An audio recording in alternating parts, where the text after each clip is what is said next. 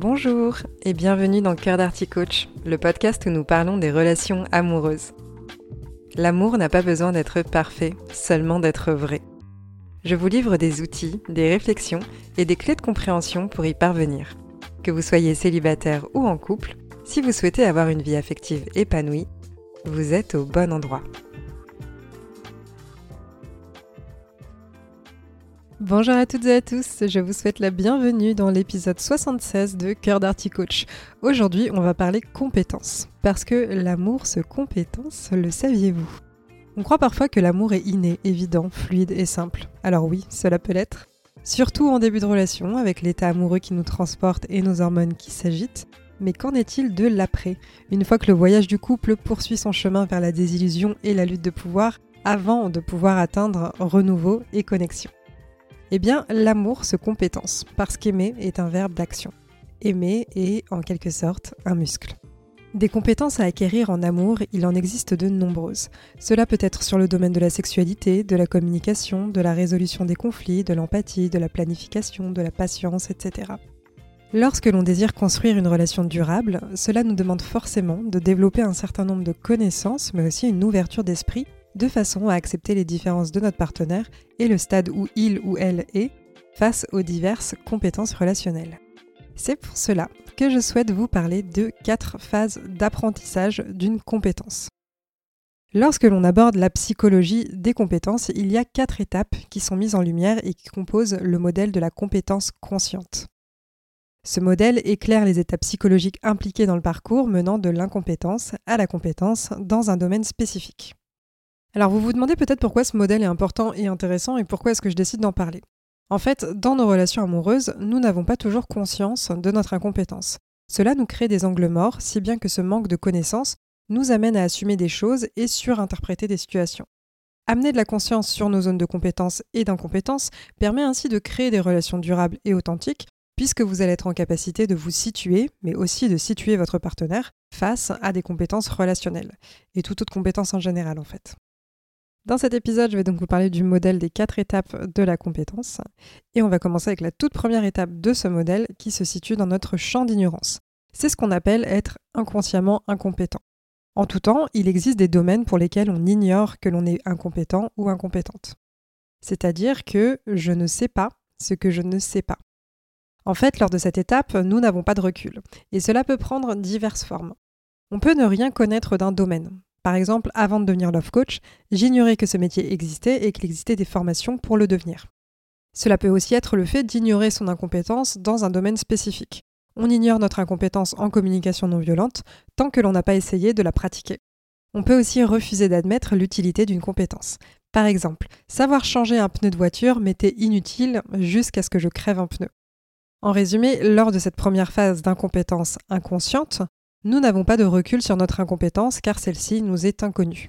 De même, potentiellement, nous pouvons surestimer nos compétences avant même d'essayer.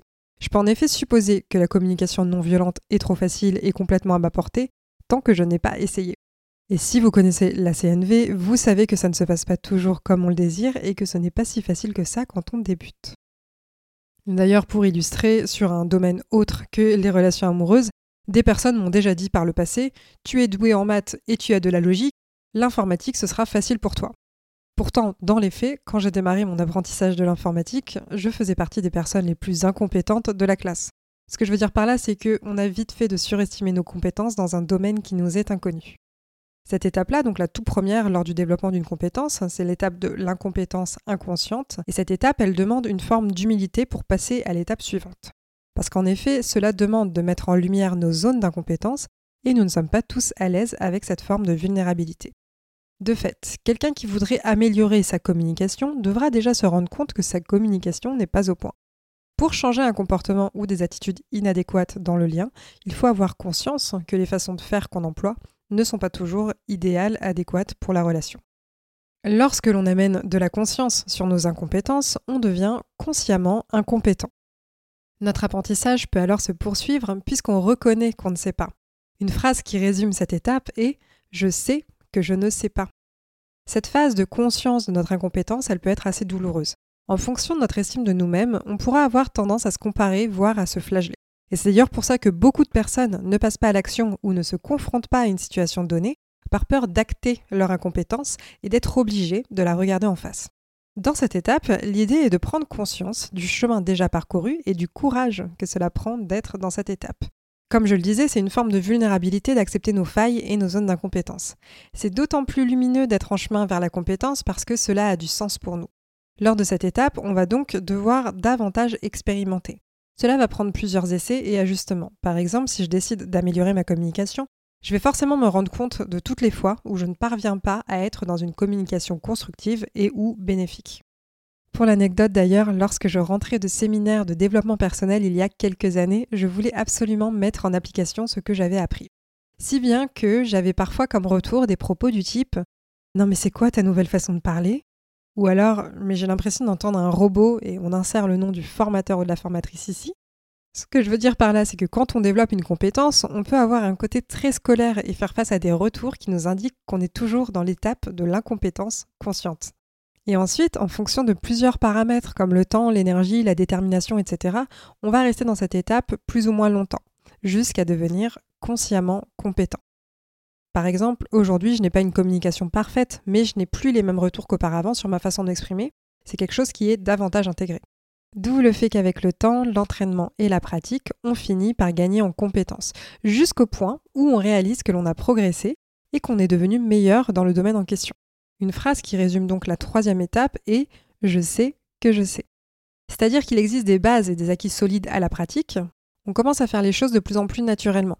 Pour reprendre mon exemple avec le domaine de la communication, on a mis en place une nouvelle habitude, une nouvelle façon de s'exprimer, de communiquer nos besoins et de tracer nos limites. Tout n'est pas nécessairement parfait quand on est dans ce stade, mais on sent qu'on est autonome dans la compétence et qu'on n'a plus forcément besoin d'aide extérieure pour la mise en pratique. Concrètement, on est en capacité de voir des changements. On dispose désormais de la possibilité d'exprimer avant j'aurais fait ça, j'aurais réagi comme ça, ou il se serait passé ça, et de le mettre en comparaison avec aujourd'hui il se passe ça. Vous voyez, avant de développer certaines compétences en relation amoureuse, on fonctionne différemment. Par exemple, certaines personnes pourraient dire Avant, je boudais dans mon coin quand j'étais fâchée. Aujourd'hui, j'exprime ce qui me contrarie et je formule des demandes. Avant, j'étais jalouse et je fouillais le téléphone de mon partenaire. Aujourd'hui, je communique mes insécurités et j'ai des solutions pour gérer mon anxiété.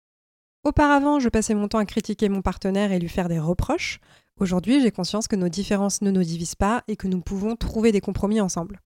Le domaine des relations amoureuses ou des relations en général finalement est complexe, si bien que l'on peut mettre du temps à devenir compétent. On peut aussi avoir le sentiment de régresser parfois.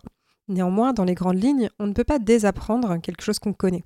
Une fois que l'on sait ou qu'on met de la lumière sur quelque chose, on ne peut plus fermer les yeux sur le dit comportement, la dite attitude ou le, dit fonctionnement. Et ce qui est à noter est que l'apprentissage n'est pas linéaire.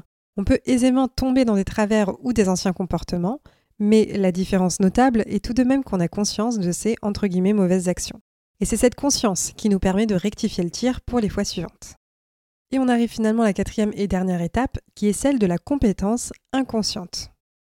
Il existe de nombreux domaines pour lesquels nous faisons les choses naturellement, sans réaliser que c'est devenu une seconde nature, si bien que l'on en oublie que ce n'est pas une évidence de disposer de cette compétence ou de cette connaissance. Dans cette étape, c'est le moment de réaliser que je ne sais plus que je sais. Par exemple, on peut conduire une voiture sans conscientiser le fait que l'on conduit une voiture. En ce moment même, je vous lis un texte que j'ai écrit et j'emploie des mots. Avec cette pratique d'écriture, je ne conscientise pas toujours que j'ai acquis la compétence de l'écriture, tout comme je ne conscientise pas que j'ai la compétence de la lecture, ou encore la compétence de la parole dans ma langue maternelle. Si j'en reviens sur les relations amoureuses, on peut par exemple ne plus se rendre compte que l'on communique au travers des langages de l'amour de notre partenaire, parce que cela nous semble évident on peut ne pas réaliser que l'on communique de façon non violente. De même, on peut ne pas se rendre compte que les comportements qu'on a développés au sein de la relation sont sains et constructifs. Ce dernier stade, celui de la compétence inconsciente, s'atteint généralement assez vite lorsque la pratique d'une compétence est régulière. Vous voyez, avec mon métier, il m'arrive parfois de devoir remettre de la conscience sur mes connaissances et compétences. La connaissance des langages de l'amour m'est acquise et l'est de plus en plus. Si bien qu'il peut m'arriver de partir du principe que mon interlocuteur ou interlocutrice sait de quoi je parle sans rappeler les bases de la théorie. Mais si vous écoutez mon podcast, a priori, vous savez de quoi je parle et ça se passe dans l'épisode 6. Alors finalement, pourquoi se compétencer en amour? Je vous parle de ce sujet aujourd'hui parce que très souvent, un manque de compétences peut nous amener à tirer des conclusions hâtives et inadéquates. On peut prendre un manque de compétences en communication pour une incompatibilité amoureuse. On peut associer notre célibat à notre apparence physique alors qu'il s'agit d'un manque de compétences relationnelles. Certains et certaines croient parfois que l'amour n'est pas fait pour elles et eux, là où il leur manque certaines compétences. En début d'épisode, je vous disais que le fait de repérer le stade de compétence de votre partenaire peut être utile.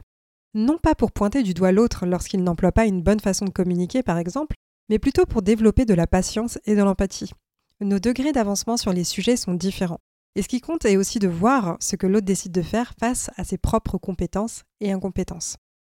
Cela arrive assez fréquemment qu'en séance de coaching, on m'exprime que son ou sa partenaire est fermé à la conversation et refuse de communiquer. Parfois, voire même assez souvent, c'est lié à une incompétence en communication, mais aussi une méconnaissance de la résolution des conflits de façon sereine.